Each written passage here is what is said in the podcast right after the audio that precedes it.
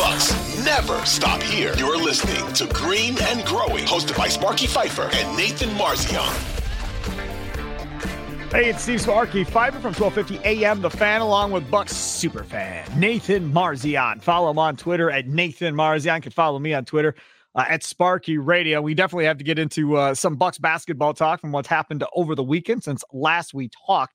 But we also need to, I think, lead off the podcast because everybody wants to know what happened uh, on the Nathan Marzion New Year's Eve experience because uh, he said he was going out. Now, if you remember, go back a few podcasts, that, that was not going to be a thing. He was not going out. He was going to stay home, watch sports, and that was it.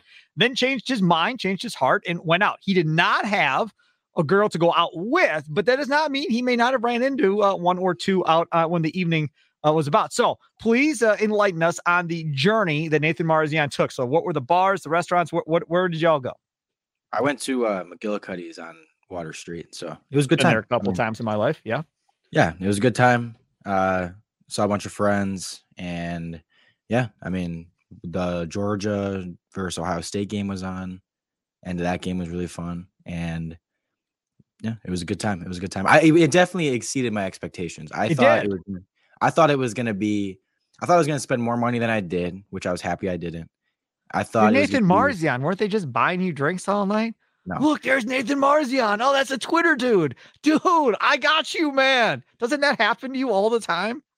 I mean, it happens quite a bit, but I See? it doesn't always mean it doesn't always mean free drinks. But Right. Yeah. yeah, I mean, I took pictures with people. Like it was fun. Took Like I had pictures with people. Get out of Yeah. here. Yeah, yeah. Uh, but- man signing autographs in his 20s. Man, get out of here. All right. So taking pictures with people. Did you take pictures with any girls that led to you getting a number?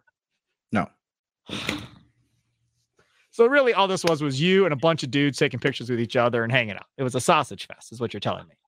I mean, I was with girls too. Like I have girls who are. I have friends who are girls. So yes. Well, that's good that girls. you have friends that are girls, Yeah. I mean, Right. we was it. There, I was all around different people. You know. but there was no love connection made on New Year's Eve of 2022. No. No, oh, that's unfortunate. Uh, okay, that's okay. We'll so we'll talk Bucks basketball. Get him so he's a little bit more comfortable in the conversation.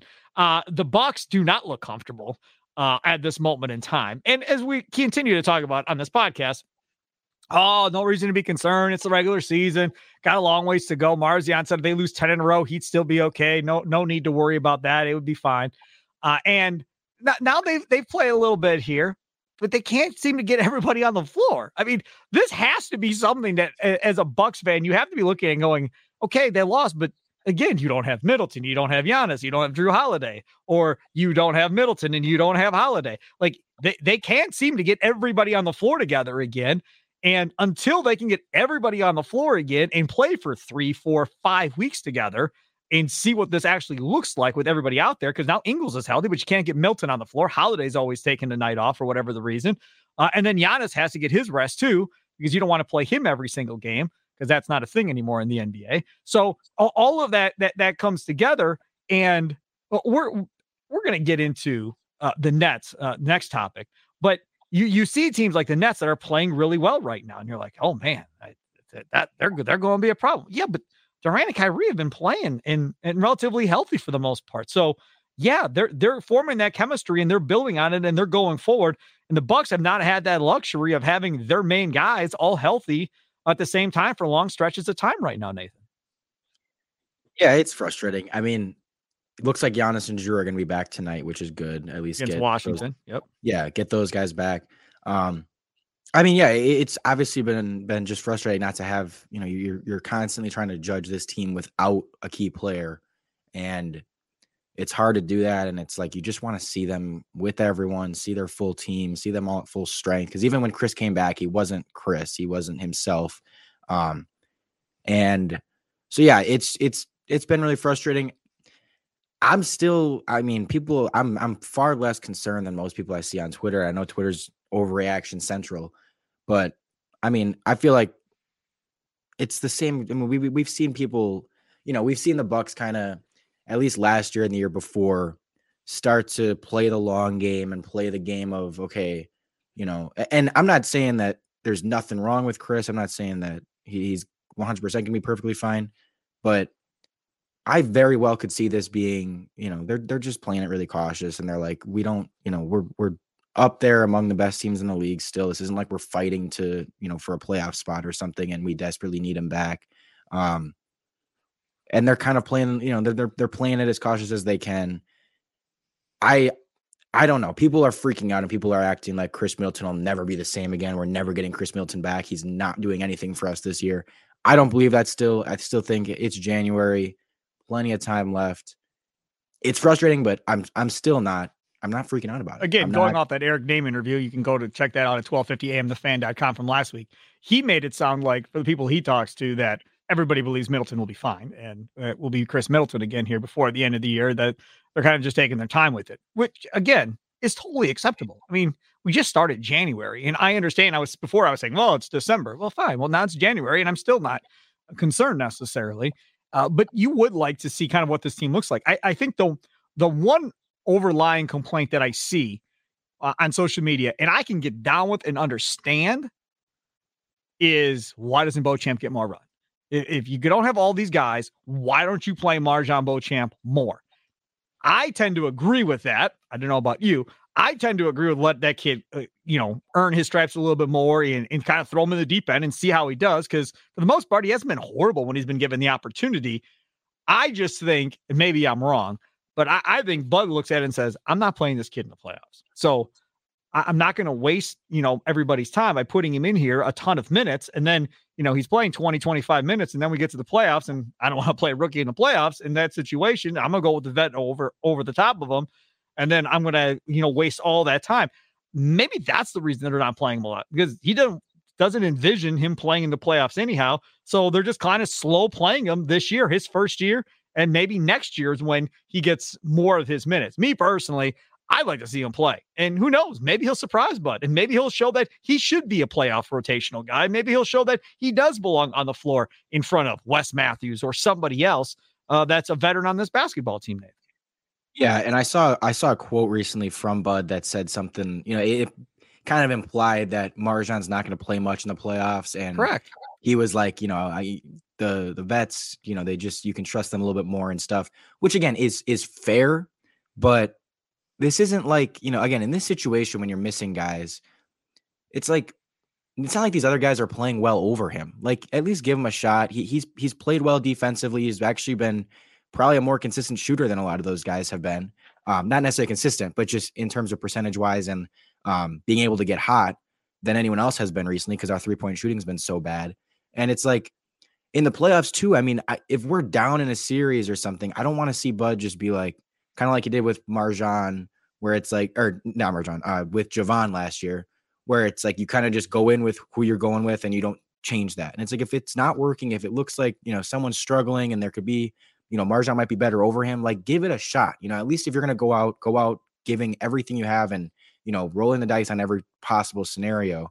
Um, and it's like I'm just worried he's to be too stubborn and kind of just be like, you know, even if George Hill sucks or Wesley Matthews sucks, and he's just going to be like, well, those guys are vets. I trust them to figure it out rather than that's what he's going to do.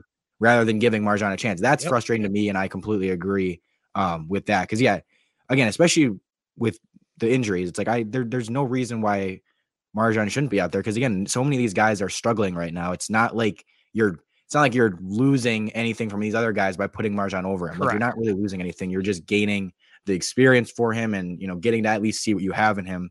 And I mean, you're not gonna you're never gonna rely on MarJon, or at least you hope in the playoffs. Like I, I see people want to play him a ton and be like he should be starting and stuff.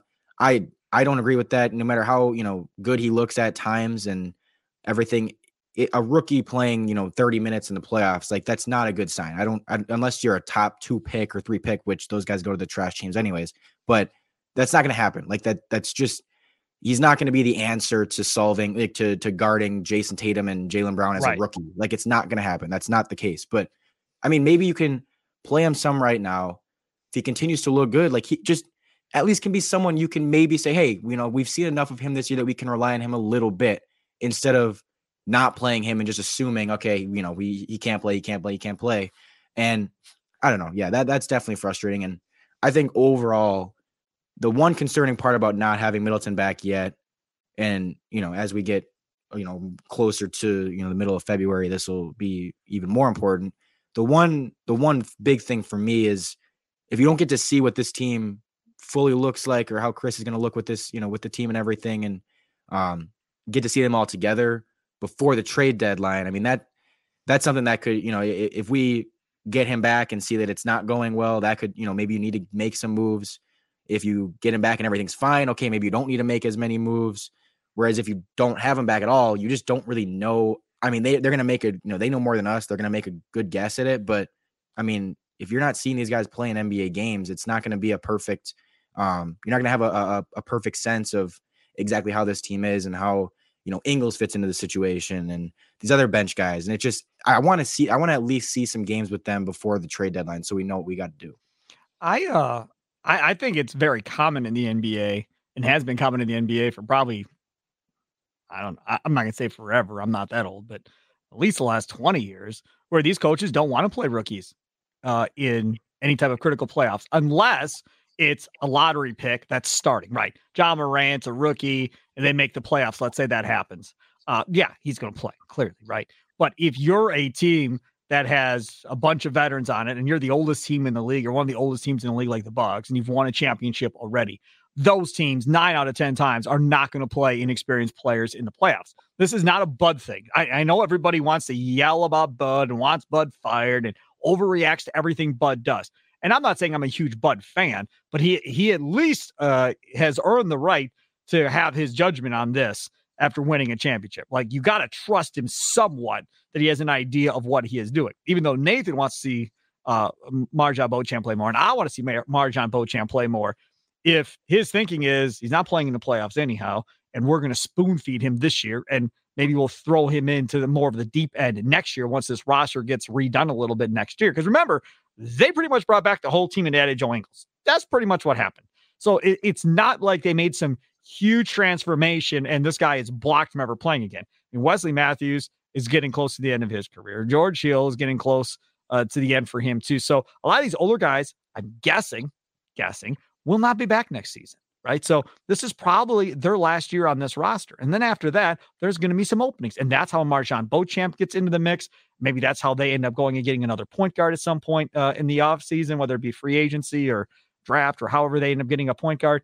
But that that's probably how it's going to play. But for this year, currently, that that's probably the reality is he's not going to play much in the postseason unless there's an injury. But that goes back to what you said, Nathan, which is – if you play him a lot here and you feel like you can trust him, now if a, a play, one or two players get hurt in the playoffs, you're not going to be completely freaked out that he doesn't know what the hell he's doing when you put Beauchamp out of there because you have no other alternative. He has to play now, but because you decided you weren't playing in the playoffs and you slow played him all year, now he's not as prepared as he could be.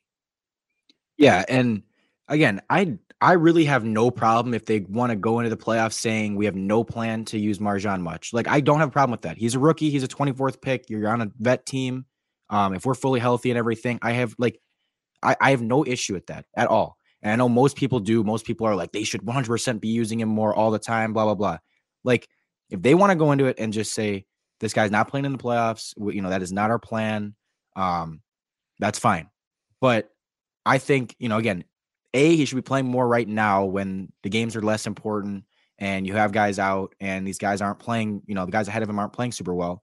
And B, I just want to see, even if you go in with that plan, again, the one criticism of Bud, like I don't, again, I don't have a problem with him not playing. You said it's not a Bud thing that they don't play rookies, you know, in the playoffs on a vet team. Um, I don't have a problem with that. But the one Bud thing is he he, he does get stubborn, and I want to see him able to um roll the dice with him if things are not working out. Like I don't want to just see this be George Hill, George Hill, George Hill, and it's like, dude, just play Mars. Like, like let's just see what we have. Or right. you have, you know, if they stick with Grayson, let's say Grayson's still on the team, and he's just getting torched by Tatum and Brown, and they, you know, they're attacking him one like every single possession. Just at least try putting MarJon out there, even if it's not I your agree. original. If it's not your original plan, like this is the playoffs, you've got to do everything you can to yep. survive and keep going. So that's the only thing. I again, I have no problem if that's their plan is not to use him, but I just want to at least him to be a little bit more, you know, less stubborn, I should say, and give him a chance. I agree with you. Topic number two: Are you buying the Nets as a threat to the Bucks and Celtics in the East? Because right now they are the talk of the NBA right now because they are playing really well. They're red hot with Kyrie and Kevin Durant. Uh, in the cats that they have in Brooklyn uh, at this point. Are you buying the Nets as a threat to the Bucks and Celtics in the East? Because to this point on this podcast, at least Green and Growing podcast, available wherever you download your podcast. Obviously, you find a place to download this one. Tell your friends, tell your family, because everybody still is not aware of our podcast. So please tell people. Uh, are you are you buying the Nets? Because up to this point, you and I both have agreed it's Bucks, Celtics, and everybody else in the East. Where are you slotting the Nets currently?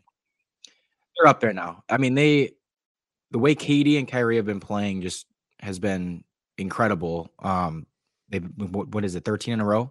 Uh, it's a high number. Let me check. But yeah, I mean they they've won a bunch of games in a row, and and that's to me that's that's the thing of I'd I'd like to say, oh boy, uh, you know, they're they're going to be a team to watch. The the thing that's stopping me at this point, to be honest with you, uh, is the fact that it's January, um, and I, I, guess I'm just not there yet. They won 12 in a row, 25 and 12, a game behind the Celtics for the one seed, uh, and a game and a half in front of the Bucks and Cavaliers, uh, who are tied for the uh, three and four seed.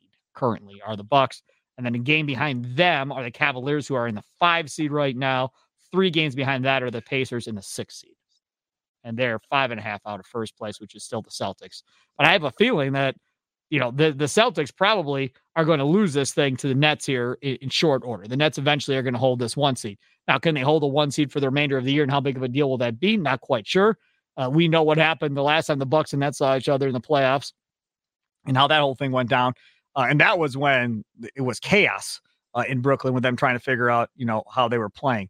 I, I think it's something to be considered uh, as a possible threat uh, for sure. I guess I'm just not there yet because it's the beginning of January. Like if we get to March and they're still playing really well and they're at the top of the Eastern Conference and then it's the Bucks and the Celtics, then I think I'll buy more into this run that they are on, but I don't think I'm there yet, Nathan. Yeah, like I I'm I'm definitely pretty much there. I think I know and again I know it's early. I'm not saying they're better than the Bucks or, or Celtics or anything like that. But I think they're pretty much in that conversation at this point because KD's just been so dang good. We didn't know if he was going to be this level. I mean, he struggled in the playoffs last year, and people kind of questioned is he still one of those top few players in the game? And he's shown this year that he is. Kyrie's playing super well. Um, they have Simmons defensively. They have Nic Claxton defensively. And then they have some guys off the bench that have played pretty well. Watanabe, um, TJ Warren's been pretty good. Like they have guys stepping up and they've been shooting like crazy. Like I remember there was a five or six game stretch around Christmas that they shot literally like 50 something percent from three. Yep.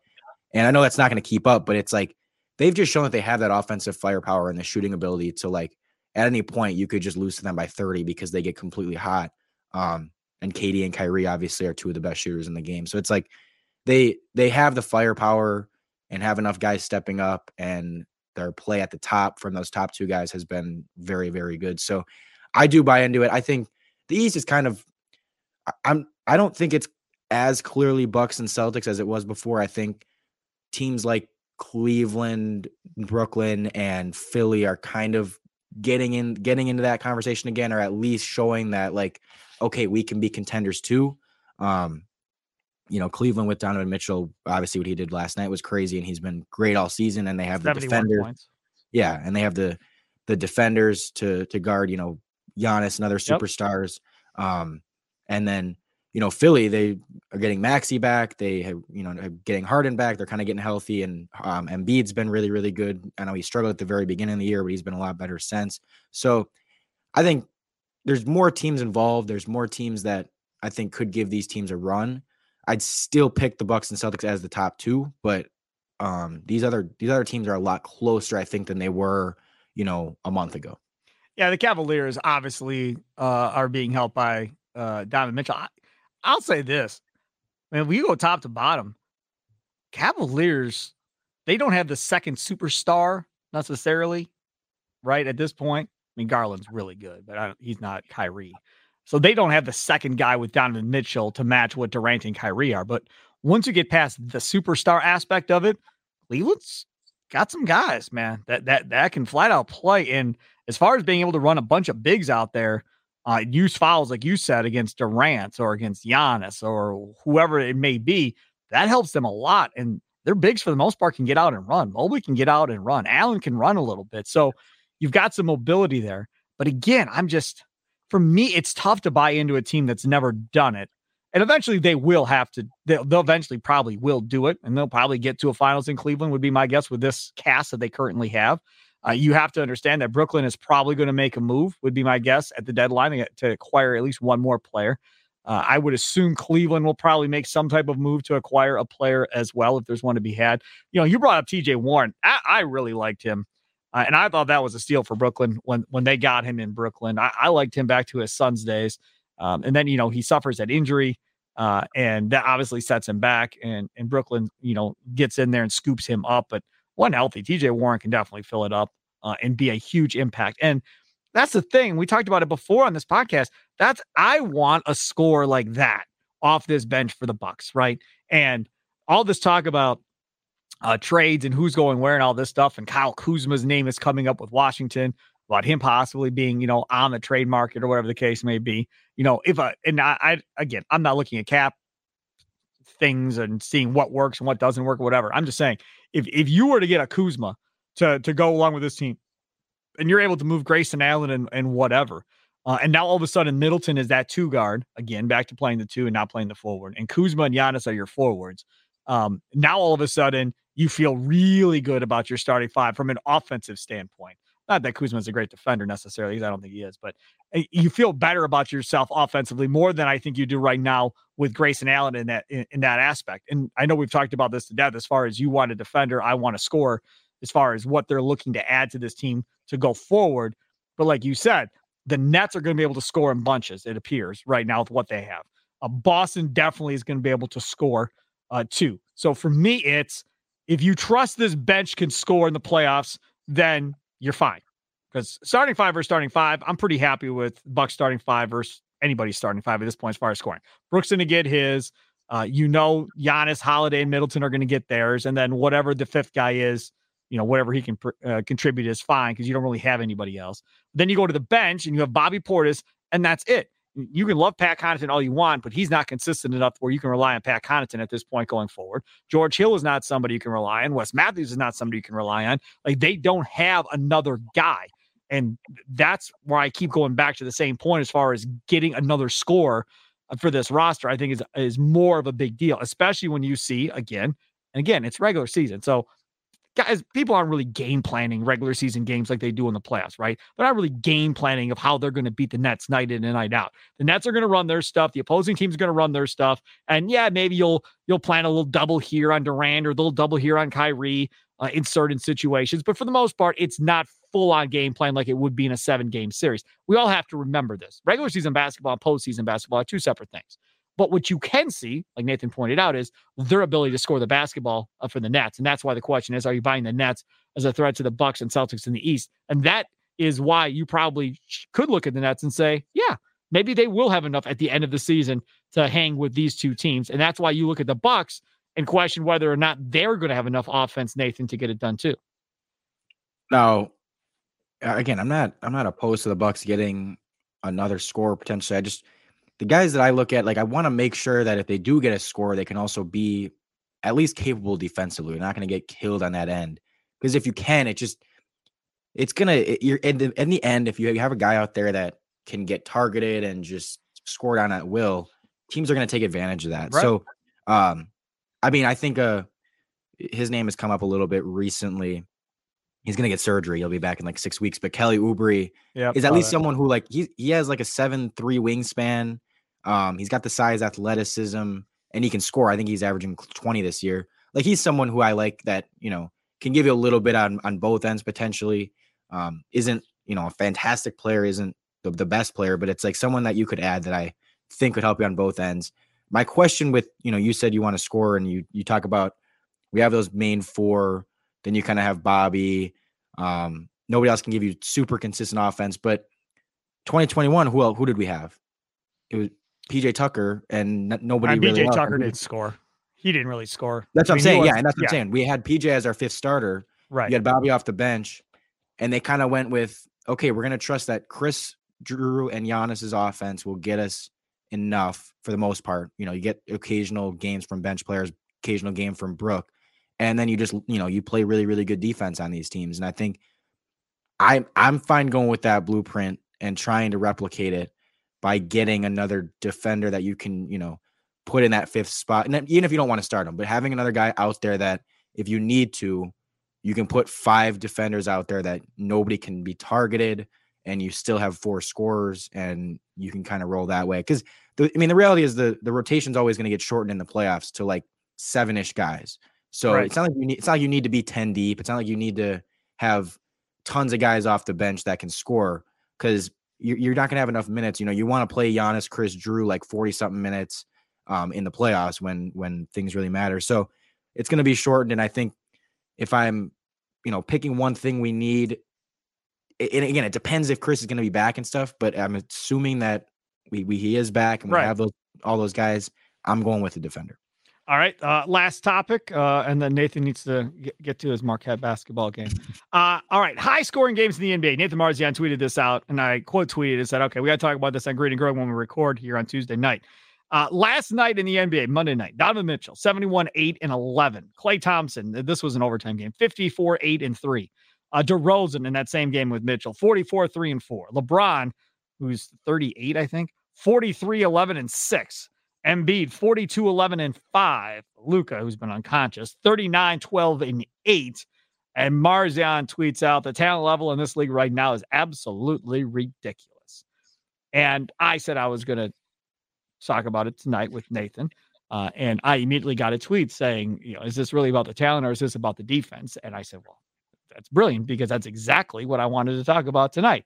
Is it really about this unbelievable talent, or is it simply about the lack of defense in the NBA right now, or the rules that play into you not being able to play the defense to kind of slow anybody down? You know, us old folks uh, always talk about, my God, if Michael Jordan played in this NBA where you couldn't touch him, good Lord Almighty, like it would be insanity what you would see.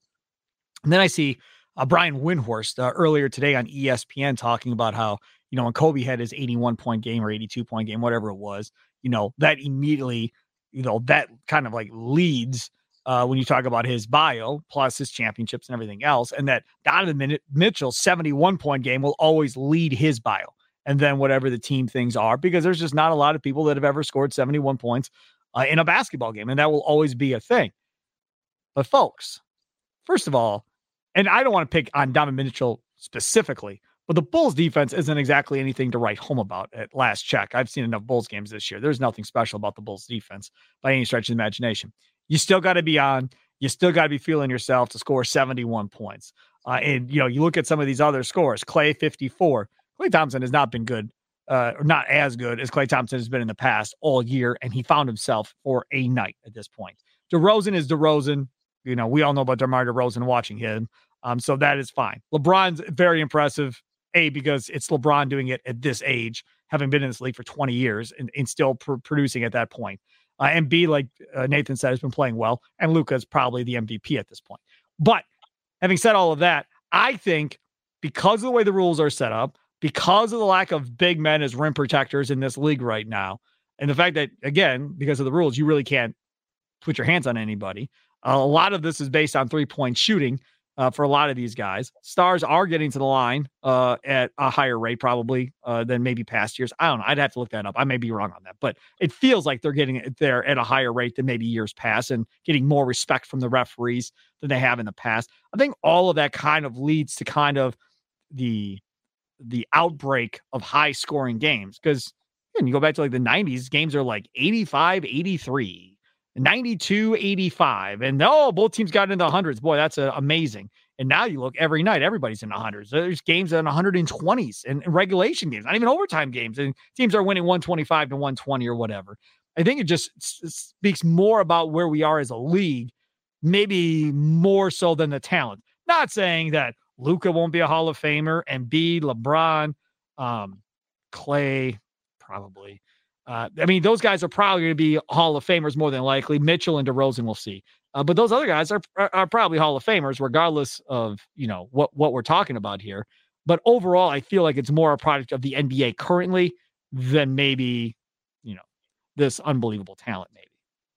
Yeah, I definitely, I definitely think it's both. I mean, I just think that the top, all these MVP candidates that we have right now, when you talk about, um, I mean, I'll try to remember all of them: Giannis, Luka, Jokic, KD, Embiid, Tatum. Tatum, um, even I mean Curry's hurt, but he was really good. I'm probably forgetting someone else. People aren't even talking about Giannis in the MVP conversation. Yeah. Anymore.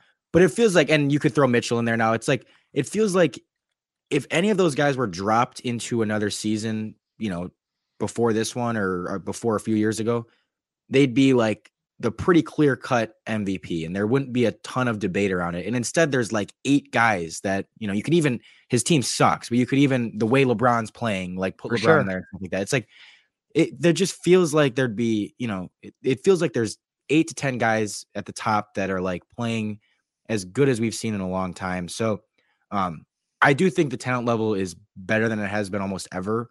Um, and I think it's just a fun time to be a fan because so many guys, especially at the top, are playing so dang well.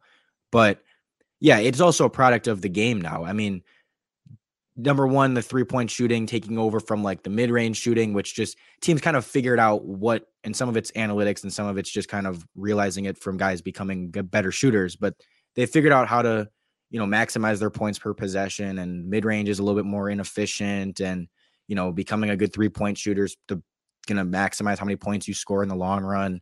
Getting to the line, I think, as you said, I, I would guess that the free throw rates are a lot higher, especially for the superstars that it allows them to get an extra, you know, five, six points for sure. Um, just from getting to the line a ton. It's it's it seems like it's hard to play defense against these guys, even even more so than before. And obviously they're great, and it's going to be hard to defend them to begin with. But it's like I I feel like with a lot of these guys, if you're driving and you know if you yell or fall, they're they're going to kind of give you a call, and you're going to get to the line a lot. Yep. Even on threes, I feel like with you know falling down or trying to you know kick your leg out or whatever, draw contact it gets called a little bit more and it, it you're just going to get to the line where you're going to get more points that way and um, just being able to get hot from three can really just cause you to score in bunches where again like jordan i'm trying i think when jordan scored 63 in the playoffs like he didn't hit a three you know it wasn't like it's just if there was a three point line and he you know was able to get hot from three like that could have been a 75 point game um like it would be today whereas you know again back then it was a lot more mid ranges and it, it's just and I kind of think this with Giannis, where Giannis doesn't have a three point shot. It's hard for Giannis to put up that many points, like for a sixty point game. His his cap is kind of 50 because if you're not a fantastic free throw shooter, you know, even if he gets to line 20, 25, you know, free throws, he's probably only going to make 16 ish of them. Yep. Um, compared to potentially going 24 of 25. Um, and then probably at most making one to two threes. It's just going to be harder to really get that point total all the way up there. Whereas a lot of these guys are just such good three point shooters that you can make 10 threes and that's 30 points right there. You get, you know, 12 free throws. Okay. You're at 42. And then any two pointers, you're going to get up to 55, 60 points. Like it, it's just easier for, you know, guys in the NBA now with the shooting and everything to really just those point totals to skyrocket. You know, it's interesting. We talked about uh, a, a while back on the big show, Steph Curry, good or bad for the NBA, right? So has he helped or hurt the NBA? And I'm one of those guys. Huh? What did you say? Well, I'm one of those guys that I, I, don't like the current NBA necessarily as much as I, I did before. And call me an old fogey, but I don't like watching 33 point shot three pointers a game. Like I, I just it, it just isn't very entertaining to this guy, at least, right? It drives me nuts. But I'll say this about Curry. He and his influence of taking those threes. Now I'm not talking about the half court ones and the stupid way deep threes that he takes that are you know, not great shots for him, maybe, but not anybody else. But what's happened is these kids that are coming up now, having watched him, a lot of these people that are in the NBA now watched Curry growing up. Been in league long enough where a lot of these guys, you know, were in grade school watching Curry and then uh, developed their game through high school based on what they were watching Curry do. So what's happened is these guys are better shooters for the most part coming into the league now and going into college now than they were ever before. Because you referenced Michael Jordan back in that era, it was all about the dunk. It was all about attacking the rim and the highlight reel dunks and the huge blocks and you know maybe the dream shake from Hakeem Olajuwon and centers really couldn't even do that even if they practiced it. But that that's kind of what it was. And now we've gotten to the point of everybody can shoot the three, but as you pointed out, now the mid-range game is gone because ain't nobody practicing mid-range game in high school and stuff. All they're practicing is the three-point shooting because that's how they want to play. Look at Marquette. There was a great piece in the Athletic today I read uh, on Marquette talking about the volume of threes that they're shooting. In how this whole offense is kind of based on three point shooting and the different influences that Shaka Smart has taken from over a couple of years from a couple of different coaches and how they attack defenses now. But again, that again is based on what? The three point shot in hitting three point, uh, the, the three point attempts. That's where we are currently as a league. So from that aspect, I think it has helped the league and kind of shaking hands with the other, making these scores even more higher in the NBA now because a lot more guys before you'd have one or two guys that could really hit the three consistently. Now every roster probably has three or four guys that can hit a three consistently, Nathan. Now I don't have I don't have any problem with um you know the it becoming a three point league and and them kind of losing the mid range because it's just analytics. I think they just realized that you know the best mid range shooters or like a, a very good mid range shooter shoots about 47 48% on yep. mid ranges yeah. A very good three point shooter shoots 40% on threes. 40% yep. on threes is a lot better than 48% on twos. And so it's like, why would you take that two point shot when you can just take the three, make it a little bit less, but it's one more point every time you make it? It's going to result in more points. And so I don't think it's a bad thing. I don't think Steph Curry, you know, I don't have no problem with what Steph Curry did to the game. I think it made people realize, wow, like it's actually more beneficial to shoot the threes rather than just taking the closer shot for two that you make a little bit more Nathan, often. Nathan, it's always been more beneficial to shoot the three than the two. Always. No, the but the difference but, but is no, no, but but nobody knew that. Teams did no, not. No, no, no, that. People knew that, but the difference no, is, is that no could they didn't have enough guys in the league that could sh- could shoot that shot consistently at the clip you're talking about. We'd have to go back and look at the stats. Maybe we can do that between now and Thursday. Go back and look in the 90s. How many guys were shooting at a, at a three point percentage clip and say, pick your number, whatever number you want to have it be. Say it's 42%, whatever the number is. How many guys were shooting the three pointer over that number versus how many guys are in the current NBA now shooting over that number? And then look at the mid range numbers of those guys then versus now. That's how it's changed because now you've got guys that can shoot the three better than the mid range shot.